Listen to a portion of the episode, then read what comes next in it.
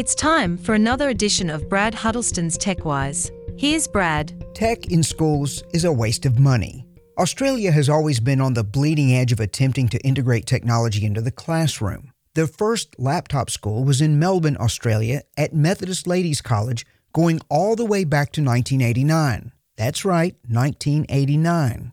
Beginning around 2016, cracks started to appear. The Australian newspaper's headline says it all. Computers in class, a scandalous waste, says Sydney Grammar Head. The headmaster of Sydney Grammar School, John Vallance, described the billions of dollars spent on computers in Australian schools as a scandalous waste of money.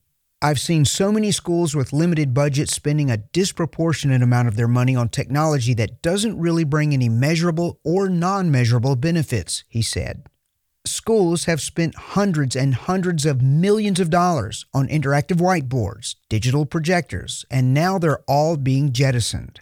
Sydney Grammar has banned students from bringing laptops to school, even in the senior years, and requires them to handwrite assignments and essays until year 10.